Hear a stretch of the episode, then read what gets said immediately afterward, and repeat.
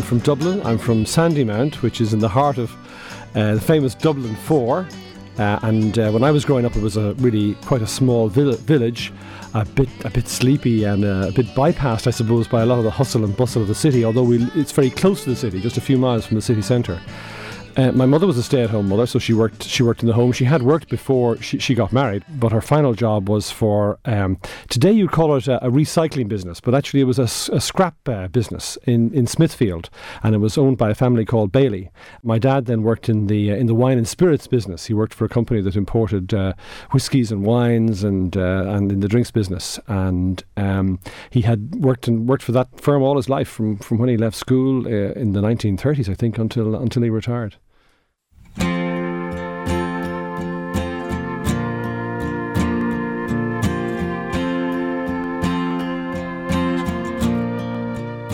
Yeah, I've been listening to this album. This is this was Johnny Cash's last, I believe it was his last album before he died. In fact, he may have been terminally ill when he recorded this. So there's some extraordinary uh, tracks on it. Uh, the one I've chosen is, is a cover version of Bridge Over Troubled Water. Most cover versions you can you can forget about, in my experience. Um, but this is a qu- quite extraordinary interpretation of an exceptional song by somebody looking back on a, on a long and very full life, and the way he expresses uh, the song. It's full of all that delight and regret and um, sadness and joy that makes up any human life. And friends just can't be found like a bridge over troubled water. I will lay me down like a bridge over troubled water. I will lay me down.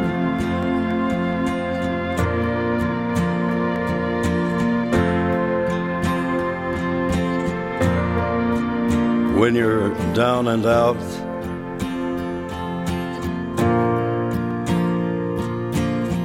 when you're on the street when evening falls so hard,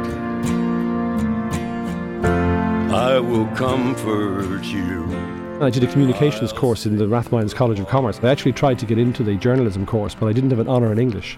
But this is pre-points, so it wasn't a question of points. You just had to have a couple of honours, and one had to be in English.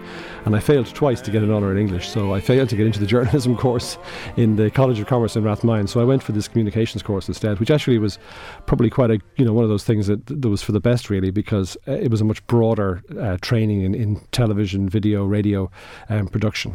I began broadcasting with uh, actually a little small pirate radio station called Southside Radio, which broadcast from the Hotel Victor uh, in in Rochestown Avenue in Dún Laoghaire. In fact, it was from a shed beside the Hotel Victor in Rochestown Avenue in Dún Laoghaire, with when it rained, the water dripping down on top of the on top of the console.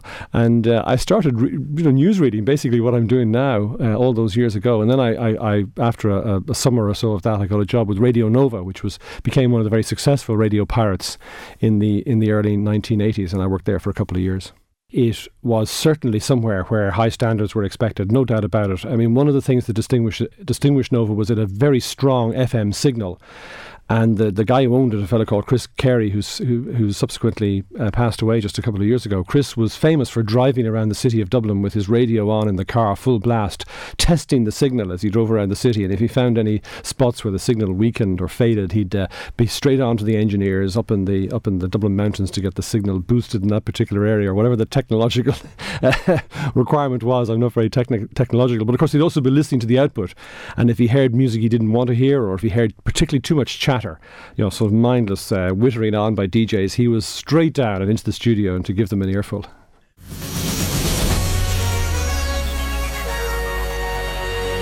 I actually approached RTE because I had been working in the BBC for about four years at this stage, three or four years, and I had ended up presenting their breakfast programme, which I presented for about six months and hated. not the programme, but I just, that hour of the day, I couldn't operate I mean, I probably was immature. I didn't really have the discipline to be able to go to bed in time and get up at a, you know, reasonably refreshed at 3 or 4 a.m. And I never got on top of it. And so I started looking around to see if I could move. And um, uh, I, I, approached RTE. Well, one of my colleagues had had, uh, uh, who still works for RTE, a, reporter called Brendan Wright, had, had, had gone to work in for RTE Radio News in Dublin.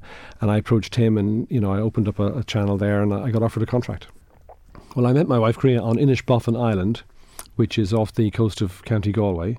She was there on holidays with her parents. Her parents had a had a holiday home there, still in the family. I'm glad to say, a wonderful house, sitting on a little cove, looking back over the uh, Connemara, and uh, we just we just met outside the bar. In fact, it turned out she was living at the time in Sandymount. We just did what people do on a date. You know, we went for a meal, went to see a movie, all that kind of thing. So, uh, you know, I, I, can't. There was it wasn't exceptional in, in that sense, uh, but it was certainly exceptional because uh, I was I decided very early on that uh, she was the one for me. We were married in 19, 1988, and it was fantastic. It's a great day. Uh, you know, everybody says you look fantastic. They all laugh at your jokes. It took place in my parish church, oddly enough, which is St Matthew's um, Church of Ireland in, in Sandymount, in Irishtown. And it took place there because when we went to Crea's uh, local Catholic church, uh, the, the, local priest uh, explained that she would have to make a, a, promise, a commitment to raise any children of the marriage in the Catholic faith. And uh, she wasn't prepared to do that because we didn't even know if we'd have any children. And uh, she, so we, she said, well, we'll, um, I will make other arrangements. Thank you very much. Sophie came along, our eldest daughter, uh, in, 19, in 1989. It's a quite extraordinary experience. The whole process, you know, the discovering that we discovering that Crea was pregnant, and then the birth. She was Sophie. Both the girls were born down in Holles Street, and uh, I remember I remember walking up and down the corridor with the midwife. They, they sort of keep her keep them walking, and then Sophie arrived in the early hours of the morning. Wonderful. Well, I was born in 1960, so I, I, became a teenager in the 1970s, and I always resented the fact that I missed out on this great explosion of, of youth culture and music and protest. So I, I chose a, a, piece from the 60s. Uh, it's uh, from the Mamas and Papas, who to me are the sound of the 60s. It seemed to me to be a, a decade that was full of hope and, and, optimism and delight and sunlight and joy. Uh, of course, that wasn't the case, um, but the Mamas and Papas seem to get that in their sound, and the song is It's Getting Better All the Time. And it's dedicated to my wife, Crea.